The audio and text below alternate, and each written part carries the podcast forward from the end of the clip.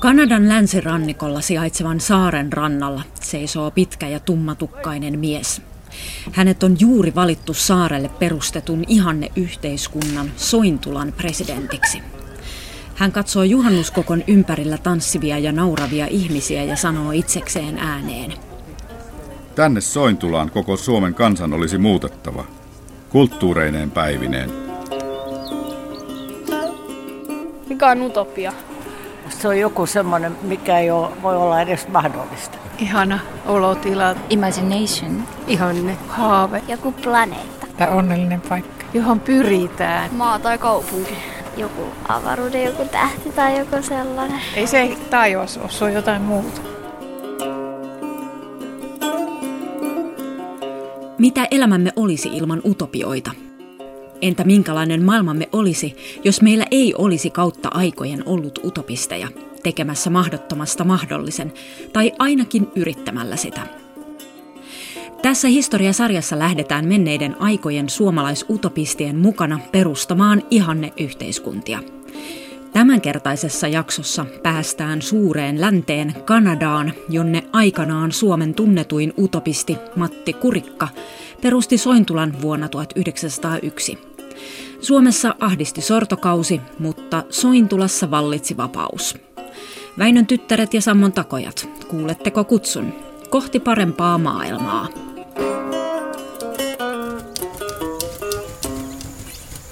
Onnellista uutta vuosisataa.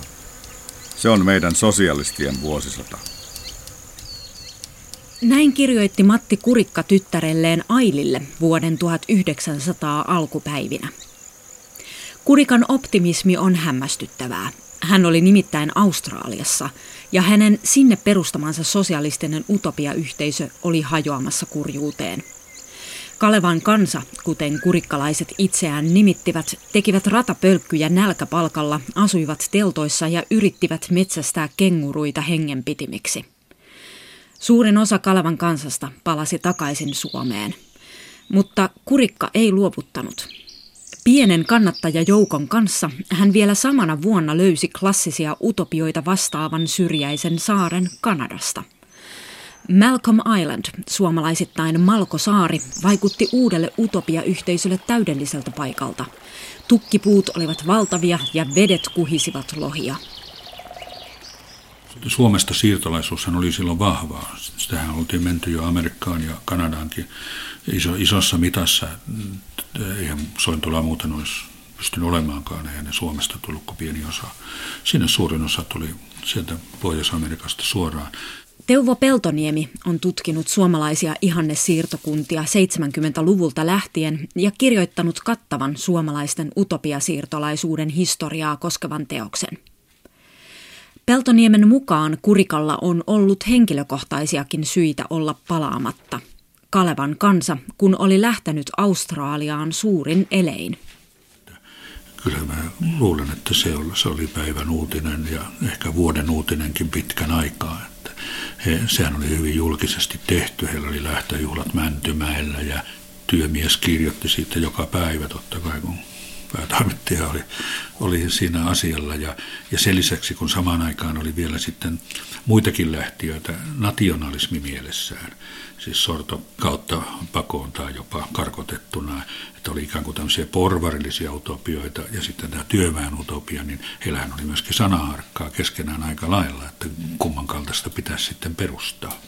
Et sekin on varmaan nostanut niin kuin sen uutisarvoa ja tämmöistä niin kuin päivän, päivän merkitystä sitten sen ajan yhteiskunnallisessa keskustelussa. Niin aivan, eli kumman puolen lähtiöihin kuulut. Niin, ja, mikä, ja varmaan vähän, että kumpi, kumpi noista nyt näyttäisi sitten onnistua. Uutta Suomea ehdittiin suunnitella muun muassa Kuubaan ja Argentiinaan. Näistä porvarillisista utopiayhteiskunnista lisää seuraavassa jaksossa, mutta nyt takaisin kurikkaan. Vuonna 1863 syntynyt kurikka vaikutti aikana, jolloin säätyyhteiskunta murentui. Samaan aikaan nousevat työväenliike ja naisasialiike aiheuttivat muutospaineita. Kurikka vaati muiden mukana vapautumista kaikesta konservatiivisuudesta – Lahjakas kirjoittaja nousi nopeassa ajassa työmieslehden päätoimittajaksi. Palava sieluisella työväen liikkeen puhujalla oli kuitenkin kyseenalainen maine. Vihamiesten lisäksi Suomeen jäivät kariutunut avioliitto sekä tytär Aili. Mutta Kanadan Malkosaarella ei tehtäisi samoja virheitä kuin Australiassa. Sointulaan valikoituisi vain kansan paras osa. Näin kurikka vetosi tulijoihin. Yhteistoiminnan ohella on meillä toteutettuna yhteistalous ja yhteiselanto. Onnistuakseen vaaditaan siihen sopuisaa, vaatimatonta, valistunutta, suvaitsevaista ja suuriinkin uhrauksiin sekä kieltäymyksiin altista luonnetta, joka tässä suhteessa ei ole jotakuinkin varma omasta tai vaimonsa luonteesta, taikka joka jo ennakolta epäilee ihmisluonteen hyvyyteen ja jalouteen perustuvan yrityksemme onnistumista, tekee viisaammin, jos pysyy poissa. Ja kansaa tuli. Parhaimmillaan Sointulassa asui kolme ja puoli sataa ihmistä. Mikä sai ihmiset uskomaan kurikkaan ja rakentamaan sosialistista utopia-yhteiskuntaa jo toistamiseen? Se oli semmoinen herrasmies, you know, ja, ja puhui yleisölle, kovasti kehotti yleisöä yhtymään sosialistiosastoon. No mikäs Matti Kurikassa oli se, mikä viehätti ihmisiä niin paljon, että hän sai hänen soitella? hyvä puhelahjansa. Hänen hyvä puhelahjansa ja hänen kaukonäköisyytensä. Näin kuvaili Amerikan suomalainen Tyyni Niemi Kurikkaa 80-luvulla. Teuvo Peltoniemi haastatteli. Kyllähän Kurikka tuli tunnetuksi juuri tästä, mitä se yhteisön nimikin viittaa, eli sointula ja englanniksi harmoni, eli harmonia, tämmöinen ihanteellinen yhteisö, jota nyt ei sitten välttämättä sitten toteutunut sillä tavalla, mutta ideana oli se, että kyllä, kyllä tämä se varmaan vetos. Professori Auvo Kostiainen on Pohjois-Amerikkaan suuntautuneen siirtolaisuushistorian asiantuntija. Ja tämä, että työelämän ja talouselämän aaltoliikkeet menivät niin kuin menivät, oli työttömyyskausia ihmisillä ja sillä tavalla haluttiin johonkin tämmöiseen rauhallisempaan paikkaan. Että kyllä, kyllä se niin kuin ymmärtää, että monet tunsi kiinnostusta siihen. Mutta toisaalta sehän, kyllähän se niin kuin aikamoinen askel sitten oli taas näille, jotka sinne lähti, että niin mennään vähän niin kuin tuntemattomaan. Ei tiedä, minkälainen se harmonia siellä nyt sitten mahtaa olla. Muistatteko te, mikä nimenomaan tässä Sointula-ajatuksessa teidän vanhempien erityisesti viehätti, että niin paljon viehätti, että lähdettiin tänne kauaksi?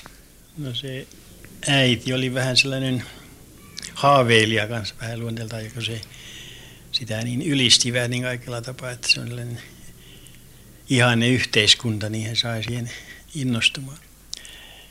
Mutta isä oli, ei isä ollut oikein halukas, hän oli vastuunalainen silti niin suuri joukko. Meitä oli, meitä oli kuusi kaikkiaan seitsemäs. Vanhin poika oli jo Yhdysvalloissa ennen meidän lähtöä, mutta näin muisteli Armas Skytte vuonna 1968 Sauvo Puhtilan haastattelussa. Skytte oli 15-vuotias, kun hän tuli perheensä kanssa Sointulaan vuonna 1903. Ei muuten tehtaan. Se oli hyvin huonot palkat siinä, kun isä oli niin siellä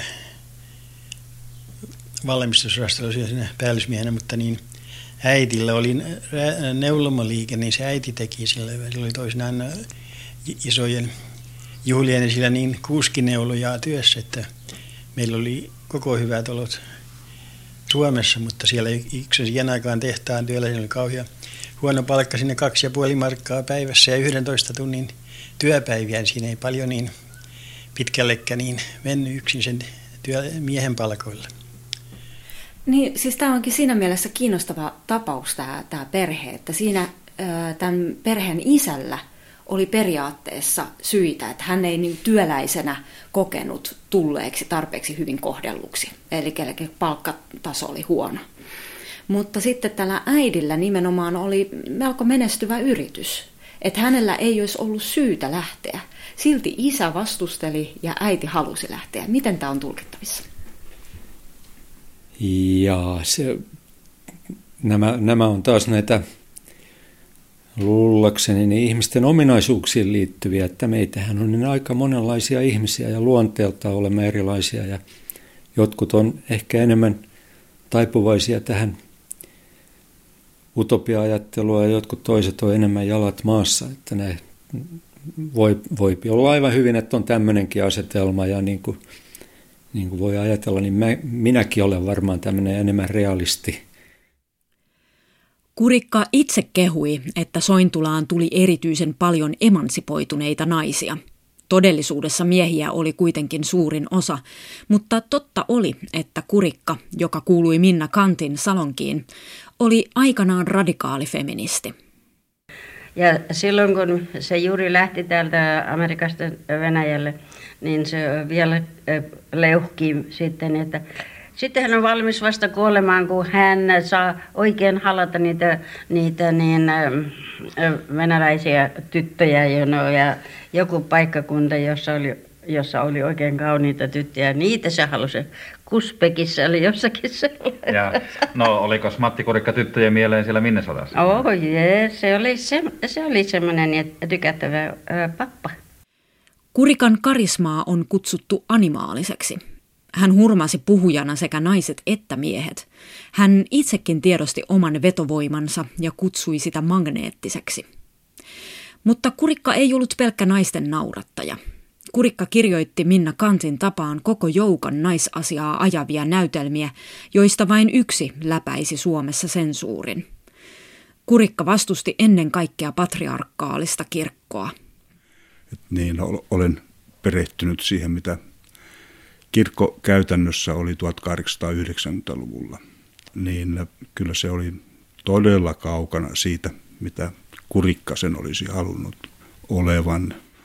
Emeritusprofessori Reino Kero on tehnyt Pohjois-Amerikan suomalaisten keskuudessa tutkimustyötä jo 60-luvulta lähtien. Jos puhutaan vaikkapa tästä kirkottamisesta, niin, niin se oli semmoinen luulisin aika nöyryyttävä käytäntö.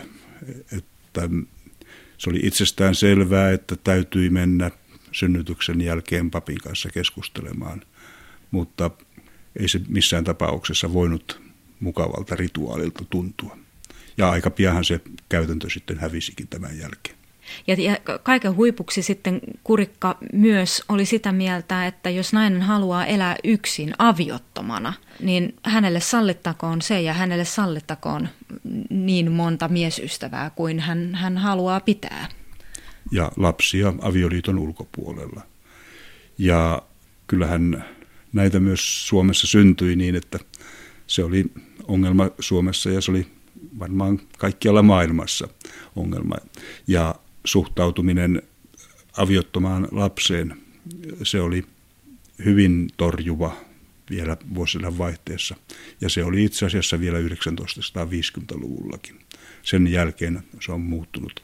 Että kurikka tässä, kun hän lähti siitä, että nainen hankikoon lapsen yksinään, jos haluaa, niin hän kyllä poikkesi todella paljon. Ja kun äh, sanoit, että oliko hän aikaansa edellä, niin kyllähän äh, tässä asiassa oli aika paljonkin.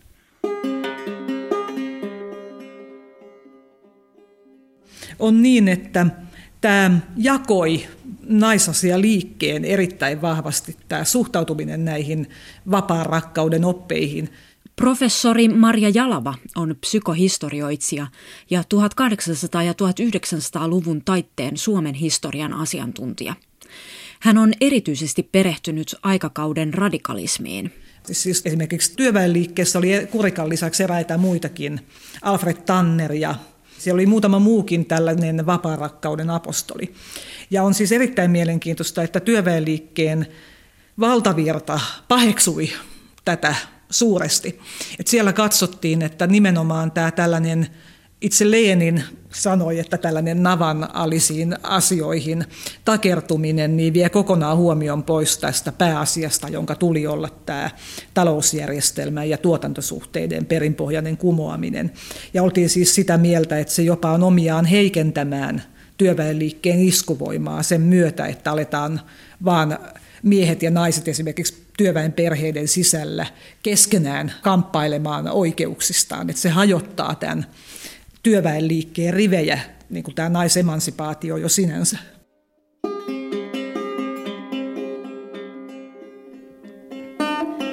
Naiset saivat äänioikeuden Suomessa vuonna 1905, samana vuonna kuin Sointula lopulta hajosi. Mutta Sointulassa naisten tasa-arvo oli ollut jo pidemmällä. Lasten päivähoito mahdollisti sen, että naiset pystyivät käymään töissä ja naiset saivat samaa palkkaa kuin miehetkin. Kurikka kehoitti Väinön tyttäriä kulkemaan henkisessä kärkijoukossa ja kehittämään itseään samalla tavalla kuin miehetkin. Kyllä kai hänen aatemaailmansa on, on aika lailla sitä, mitä silloinen utopistinen sosialismi halusi olla. Mutta Kurikan suuri lisä siihen oli varmaan se, että hän otti Kalevalan apuun ja halusi tehdä siitä suurin piirtein raamatun. 1800-luvun lopulla Kalevala nosti suomalaisten kansallista itsetuntoa, sillä teosofian perustaja Helena Blavatski oli kohottanut Kalevalan itämaisten uskontofilosofisten tekstien rinnalle. Varmasti tämä luontoyhteys on yksi näitä asioita, jotka Kalevalan kautta saattoi tulla ja vaikuttaa juuri kurikkaan. Että hän haki tämmöistä muinaissuomalaista yhteisyyttä ja ajatteli, ajatteli niin kuin eettisesti. Että Kalevalassahan periaatteessa niin kuin ei ole tämmöistä niin kuin valtiomaista järjestelmää esimerkiksi, vaan siellä nämä tietäjät vievät. Ja ehkä Kurikka kuvitteli itsensä tietäjäksi, joka vie nyt sitten. Et siinä mielessä hän näitä rinnastuksia Kalevalaan tietysti voidaan löytää. Ja hän löysi sieltä kaikkia, mitä halusi, siis Kalevalasta. Kuten esimerkiksi sen, että naisten ja miesten tasa-arvo oli yksi ylimpiä periaatteita Kalevalassa.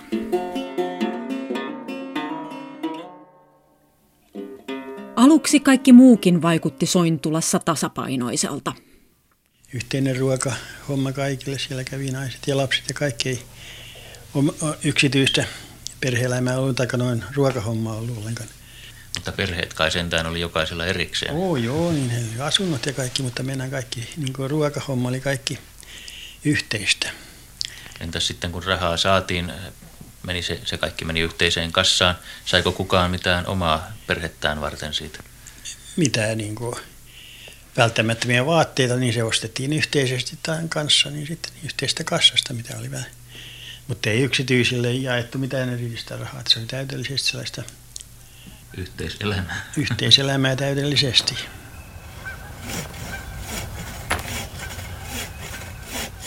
Saarella oli saha, sepänpaja, osuuskauppa ja koulu. Kurikka kutsui toiseksi johtajaksi vanhan työtoverinsa A.B. Mäkelän. Kaksikko kävi puhuja matkoilla ympäri Kanadan ja USAn kaivoskaupunkeja ja väkeä tuli.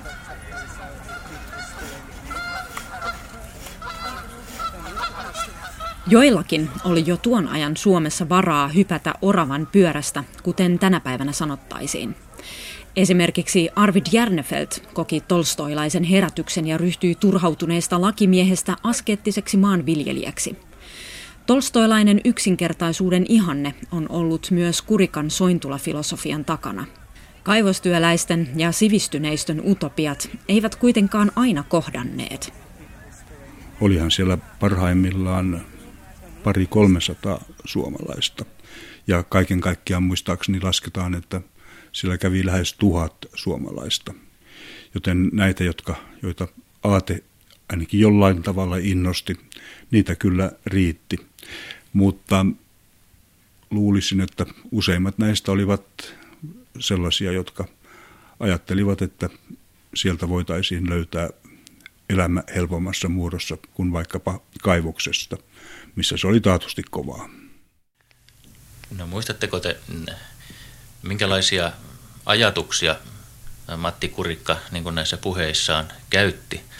Ja Joo. minkälaisia ajatuksia hän sitten siellä kuuntelijoilleen Hänellä esitti? vain, että ihmiset pitää kehittää itseään hyväksi, että ne sopii vain sillä hyvyydellä toistensa kanssa, niin senhän oli päätarkoitus, että niin ihmistä pitäisi kasvattaa se pahuus pois, että niin kasvattaa vain niin, niin miten minä sen sanoisin, niin mutta se hänellä tarkoitus oli, kato vain, mutta ei hänellä yhtään niin ollenkaan taloudellisesta pohjaa minkään hänen ajatuksiinsa ollenkaan, että sitten hän ei antanut minkäänlaista arvoa toisten ajatuksille. Se on yksi, se piti olla niin kuin Matti sanoi, siinähän se tekivätkin suuria misteekiä. Justiin kato, toiset oli kokemattomia kanssa kaikessa ja kieltä puhumattomia, niin, ja Matti piti aina päänsä ja teki niitä hulluja sitoumuksia ja konrastia, joka vei lopullisesti perikatoa.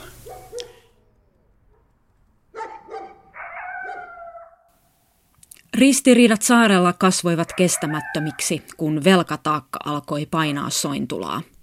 Saha-toiminta oli kannattamatonta ja vaihdantatalous kylläkin ihanteellista, mutta ei tuonut tarvittavaa käteistä. Kurikka löysi sointulalaisille töitä sillan rakennuksesta, mutta möi rahapulassa urakan aivan liian halvalla. Palkkio ei kattanut edes puutavaran arvoa. Kaiken lisäksi katastrofaalinen tulipalo, jossa kuoli 11 henkeä, järkytti saarelaisia sekä taloudellisesti että henkisesti.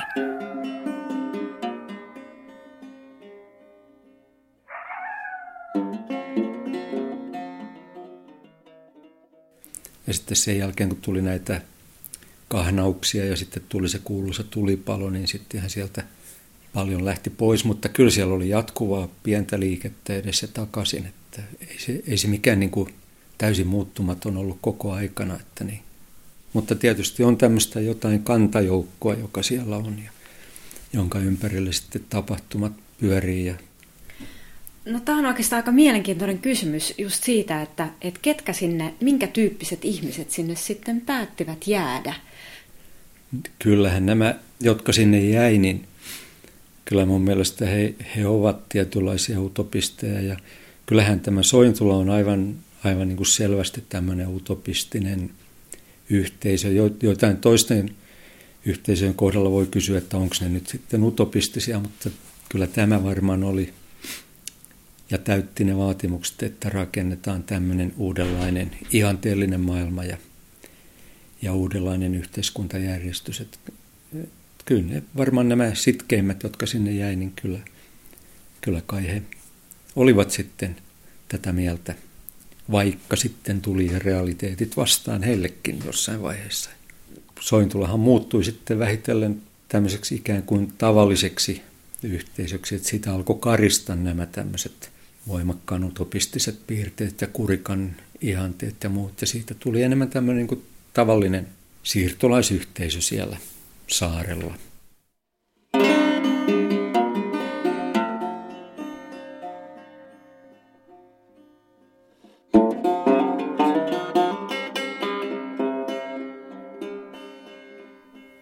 Sointulan jälkeen suomalaiset perustivat Pohjois-Amerikkaan monia tasapalkkaisia osuuskuntafarmeja. Oma lukunsa ovat uskonnolliset lahkot, jotka ovat saaneet jalansijaa Amerikassa 1500-luvulta lähtien. Suomestakin lähti lestadiolaisia suurin joukoin Amerikkaan. Sointulassa ehdittiin neljän vuoden aikana testata monia paremman elämän visioita. Joo, siis. Aika heinäkuun ensimmäisenä päivänä 1904. Ja tämä on siis nimenomaan siellä Sointulassa paino. Tämä Sointulassa oli oma kirjapaino ja, ja Kurikalle luvattiin, sanoi kun hän tulee, että hän saa oman lehden ja, ja tämä aika. Ja siinä toimittajana on ollut Matti Kurikan lisäksi sitten Mäkelä samat veljekset kuin oli Suomessa työmieslehdessä silloin aikoina. Mutta käytännössähän tämä on aika lailla Matti Kurikan kirjoittama, että kirjoituksia aluksi. Humboldtista ja mitä on luomistyö lasten hoidosta, kasvatuksesta. Hän joutui olemaan tietysti kaikkien aikojen asiantuntija, kun, kun tuota, utopia-yhteiskunnassa kaikki piti panna uudestaan. Klassisten utopioiden tapaan Sointulassa oli kasvatuksella tärkeä osuus. Hänelle kirkastui tämä asia jossakin vaiheessa ja, ja kirkastui se, että pelkästään niin kuin ihmisten elinoloja muuttamalla, eli työväenliikkeen perusasioita, että se ei riitä, vaan ihmisen täytyy muuttua. Ja, ja tämmöinen henkinen muutoshan oli Kurikalle hyvin tärkeä. Kurikka oli käynyt New Yorkin lähellä sijaitsevassa Oneida-utopia-yhteisössä, joka oli kuuluisa erikoisista seksuaalisuuteen liittyvistä käytännöistä, lastenkodeista ja rodun jalostuksesta. Kurikka hehkutti aikalehdessä näitä uusia vaikutteitaan. Mutta tosiaan ne jäivät idean tasolle.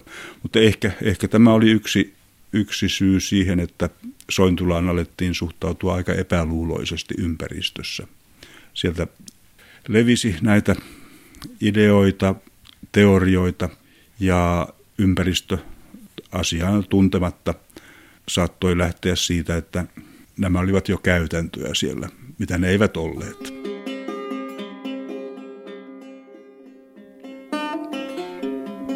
Kurikan utopia ammensi sosialismista ja teosofiasta, kommunistisesta manifestista, Kalevalasta ja Vuorisaarnasta.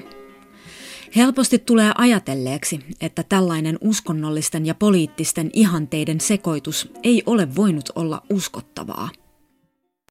Se oli itse asiassa yleisempää, mitä nykyään halutaan muistaa tuossa 1900-luvun alussa. Et voi sanoa, että ennen tätä vuoden 1903 Forssan sosiaalidemokraattisen puolueen niin puolueohjelmaa, niin koko se, että mitä sosialismi ylipäätään on, siis se oli koko lailla avoin. Että se oli käsite, jolla ei ollut mitään yhtä virallista määritelmää, vaan sen sisällä käytiin niin kuin hyvinkin vahvaa kamppailua. Tampereella tällainen nuori tutkija kuin Mikko Pollari on tutkinut näiden teosofisten niin kuin vaikutteiden tuloa tähän varhaiseen työväenliikkeeseen ja siihen, että ne oli itse asiassa monen niin kuin varhaisen työväenliikkeen aktiivin aatemaailmassa niin kuin tärkeällä sijalla. Ja ylipäätään siis tämä tällainen henkisyys, jossa oli tästä niin kuin luterilaisesta puhdasoppisuudesta siirrytty hyvin pitkälle, mutta ei haluttu kokonaan tämän puoleiseen maailmaan keskittyvää ajattelua, vaan haluttiin nähdä tällaisen niin kuin ikuisten totu, to, totuuksien ja tuon puoleisen ja ehkä uudelleen syntymän ja tämän kaltaisten aatteiden olemassaolo, niin sehän oli siis hirveän yleistä ylipäätään, että voi melkein sanoa, että se oli jonkunlainen muotivirtaus, että Minna Kant ja kumppanit järjesti spiritualistisia sessioita, jossa otettiin medioihin ja henkiin yhteyttä ja, ja siis tämän tyyppiset harrastukset, ne oli tavattoman yleisiä myös työväenliikkeen keskuudessa. Ja siinä mielessä siis se on tietynlainen näköhara, että voi sanoa, että tämmöinen perinteinen tapa kirjoittaa työväenliikkeen historiaa on nimenomaan sitten sulkenut nämä alkuvaiheen henkilöt ulos siitä ikään kuin kerettiläisinä jotka ei edustaa, jotka edustaa jonkunmoista alkuvaiheen harhaantunutta tietoisuutta tai jollain lailla ei vielä kunnolla jäsentynyttä tietoisuutta tai, tai jonkunmoista sivuvirtaa sen myötä, että nämä henkilöt hävisivät tämän 1900-luvun alun aatteellisen kamppailun tällaisille Ottoville Kuusisen tapaisille niin kuin enemmän kautskilaisille ja marksilaisille kovan linjan sosialisteille, että he hävistän kamppailun, niin sen myötä myös jälkipolvet on sitten nähneet heidät marginaalisina.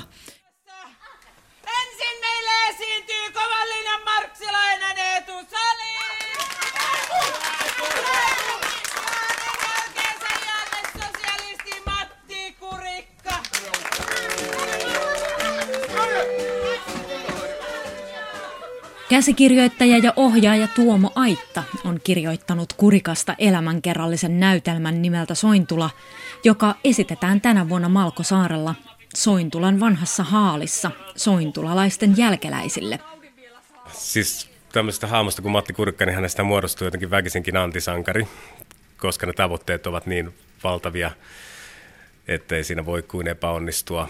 Tota, kun mä luin siitä Sointula yhteisöstä, niin se oli niin huikea ajatus, että piskuinen joukko suomalaisia Tyynen valtameren rannalla pienellä saarella, että, että yhdessä etsitään tapoja päästä korkeammalle henkiselle tasolle ja sitten aivan valtavat arkiset ongelmat ylipäätään missä asutaan tai mistä saadaan vaatteita, niin silloin mä ymmärsin, että tässä on sellaisia näytelmäaineksia, jotka ovat yhtä aikaa traagisia, hauskoja ja niin, se oli se Sointula yhteisö itse asiassa, joka sitten sai mut päättämään, että tästä on pakko kirjoittaa näytelmä. Yhteisruokailu vapauttaa naisen keittiöorjuudesta. Lastenkoti vastaa lasten kasvatuksesta. Ettekö te näe, mitkä mahdollisuudet tämä antaa äideille? Sointula näytelmässä käy mainiolla tavalla ilmi, miten vuosisadan vaihteen vapautumisen kaipuu johtaa tragikoomisiin tilanteisiin vapautumisen kaipu on Kurikan elämän ehkä johtavin teema. Hän on kirjoittanut Australiasta, jossa hän eli niin kuin teltassa ja tuota, teki kottikärryhommia, niin kirjoitti siellä tyttärelleen, että, että silti hän ei vaihtaisi tätä mihinkään Suomessa, että siellähän tuntuu aina olevansa niin kuin kotkahäkissä. Ja onhan ymmärrettävä, että jos me halutaan muuttaa meidän välisiä suhteita ja löytää uusi tapa elää, niin tämä, mikä meillä nyt on hyvin voimassa, kuitenkin tämmöinen, että on perhe, on talo ja me aika pitkälti eristäydytään sinne, ja se on niin se elämänmuoto, joka oli kurkan aikana, joka vieläkin, niin jos jotain halutaan isosti muuttaa ihmisten yhte- yhteiselämässä, niin sitä täytyy muuttaa. Ja Kurikalla oli tämmöinen ajatus tällaisesta laajennetusta perheyhteydestä, jolloin se rakkaus ja kiintymys, jota perhe tuntee sisällään automaattisesti, voisi laajentua koskemaan niin suurempaa yhteisöä, joka hänen mielestään oli koko tämä niin kuin avain tähän yhteiselon niin kuin nousemiseen uudelle tasolle. Kilpailu vietti poissa sadan mailin säteellä. Sitten kehiteltiin malleja, vaikka minkälaisen yksi malli johtui siitä, että naisia oli hyvin paljon vähemmän kuin miehiä. Ja tota, se aiheutti tota, totta kai ongelmia, niin Kurikalla oli tämmöisiä malleja, että, että eletään tässä yhteiselmässä ei ole seksuaalista kanssakäymistä, mutta naisella on sitten taas toinen mies seksuaalisuutta ja lasten siittämistä varten, tämmöinen triangelimalli, jonka hän oli omaksunut ilmeisesti jostain muusta amerikkalaisesta yhteisöstä. Ja sitten se sisäinen elämä justiin Mäkelä ja Kurikka riitaantui keskenään. Vähän oli sinne rakkausasiat oikein tekijänä sinne Mäkelän vaimoa rupesi yksi mies siellä niin jäyttämään se siitä, niin osai oikein alkunsa. Ja se kehittyi niin kovasti, että siellä kurikkalaiset lähti pois tänne Vankoveriin ja ne Mäkelän kannattajat jäivät Sointulaan. Konkurssiin ajautuneen Sointulan lopussa onkin kaikki mustasukkaisuus draaman ainekset. Suomalaiset lehdet seurasivat Utopia-kokeilun eri käänteitä tiiviisti. Rakkauden lait Malkosaarella. Otsikoi Helsingin Sanomat lokakuussa 1904. Sointulassa on kerrottu miesten ja naisten välisissä suhteissakin oltavan vapaalla kannalla. Sointulan naisilla on ollut tuonnoittain asian johdosta kaksikin kokousta. Naisten kokous hyväksyi pitkän keskustelun perästä yksimielisesti ja tyynesti seuraavan ponsilauseen. Jos jompikumpi aviopuoliso lakkaa rakastamasta, niin ensiksi on erottava vanhasta ja ilmoitettava siitä yleisölle, ennen kuin istuu uuden syliin. All 15 took. Get your bargain side over here. All 15 took. Look at the bargains over here. Tämän jälkeen Helsingin Sanomissa julkaistiin harva se päiväkirjeitä, joissa sointulalaiset syyttelivät toinen toisiaan. Kurikka päätti lopulta lähteä Sointulasta ja selittelee asiaa Helsingin Sanomille näin. Muuan nuori ja kaunis toverini vaimo ihastui minuun pahaan päiväisesti niin, että minä, totta puhuen, olin oikein pulassa hänen kanssaan. Kun en hänestä millään irti päässyt, ja itsekin hänestä pidin kovin paljon, niin rupesin neuvottelemaan muun muassa Mäkelän kanssa, eikö hänen olisi parasta erota miehestään.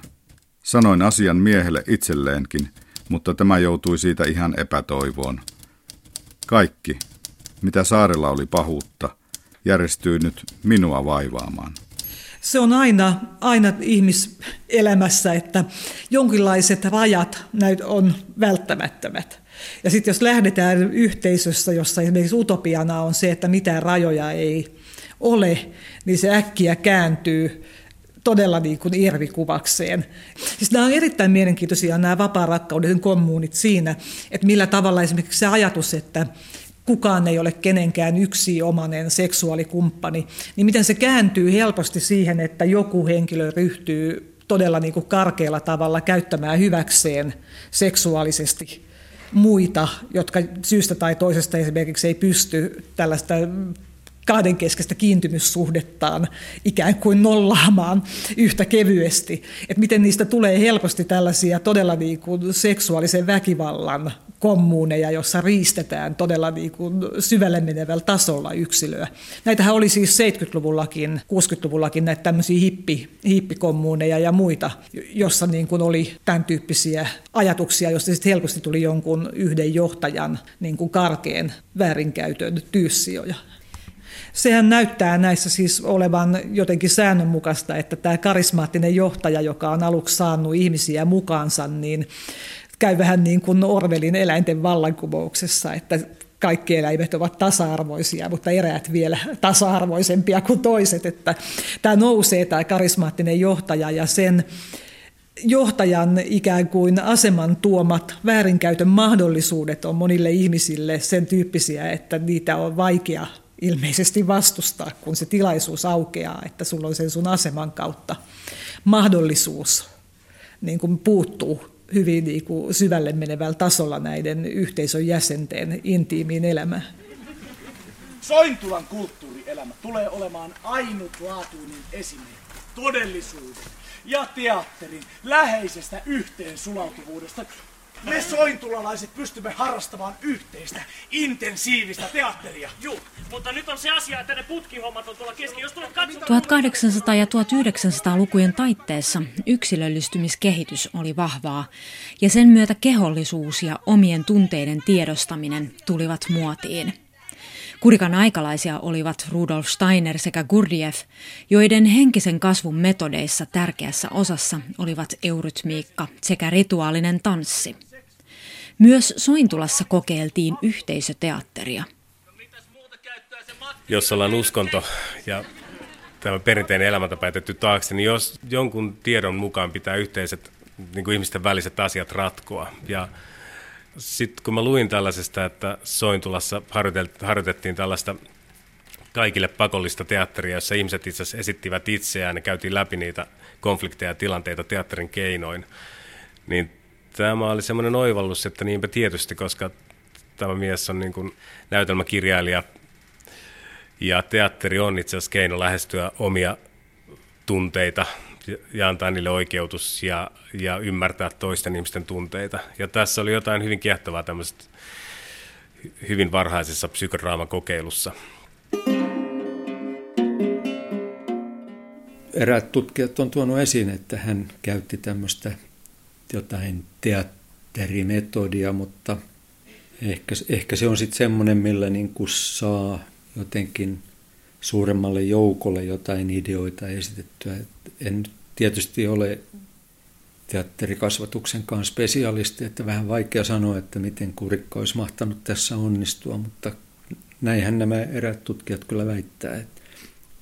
Ja kyllähän sitä voi ajatella, että teatteri yleensä on tämmöinen tavallaan niin kuin kansaan menevä esittämistapa.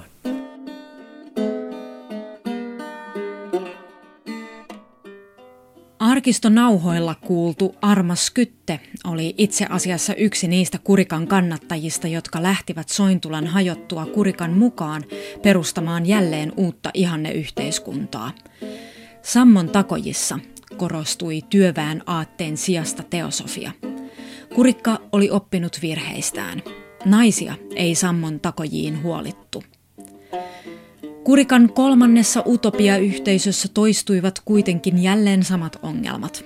Kurikka sopi epätoivoisia urakoita liian halvalla ja henkilökohtaiset ristiriidat nousivat liian suuriksi.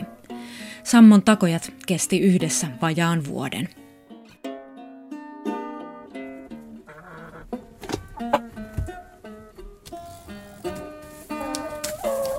Kehoittaisin teitä tulemaan muitta mutkitta tänne hankkimaan itsellenne maapaikan ja perustamaan naisten sointulan. Missä suhteessa se tulisi mies sointulaan olemaan, siitä voisimme sitten keskustella. Mahdotonta ei myöskään ole, että me riittävästi keskusteltuamme voisimme yksituumaisesti aloittaa aivan uuden rakennuksen, jossa minä olen valmis asettamaan naiset erityisen arvokkaalle asteelle. Tällaisen viestin kirjoitti Kurikka neljä vuotta ennen kuolemaansa vuonna 1911 Suoma Tuupolle Suomeen. Naissointulasta ei tullut kuitenkaan enää mitään. Kurikka kirjoitteli New Yorkin uutisiin idealistisia artikkeleita ja kasvatteli kanoja. Sillat oli poltettu takana. Aika oli ajanut hänen ohitseen. Yksinäisenä ja unohdettuna hän pakeni yhä intensiivisemmin astraalitason sfääreihin. Kurikka uskossaan oli vahva. Se käy hyvin ilmi siitä, että kerta toisensa jälkeen hän sai niin, niin sanotusti turpiinsa. Ja aina hän kumminkin jaksoi uskoa parempaan tulevaisuuteen. Vielä 1910-luvulla, jolloin hän oli New Yorkin uutisten toimittaja. Vielä minä Sointulan löydän, uhosi kurikka, kun lähti Sointulasta riitojen jälkeen. minkähänlaisen sointulan mahtoi löytää, yksinäisenä, melko yksinäisenä miehenä kuoli. No näin on ilmeisesti ollut, että se kanafarmari ei, ei kovin suurta seurapiiriä ympärilleen koonnut.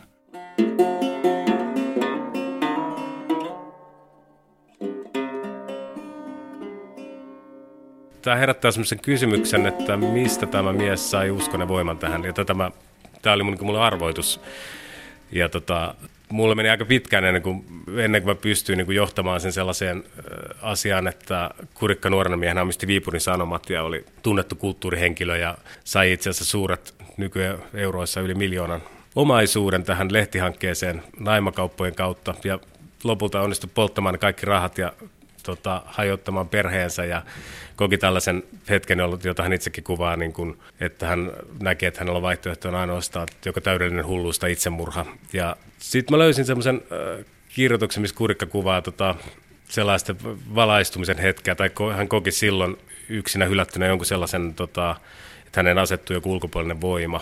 Ja sitten tämä alkoi mua kiinnostaa, ja se selitti mulle, tästä on vaikea sanoa, miten asia oli, mutta yhtäkkiä selitti mulle sitä hellittämätöntä uskoa siihen, että hänellä on suuri tehtävä. Ja hän etsi sitä monista suunnista, hän etsi sitä näytelmien kirjoittamisesta ja työväenliikkeessä toimimisesta, ja tota, mutta kuitenkin tästä utopioiden perustamisesta tuli sitä hänen leipätyönsä.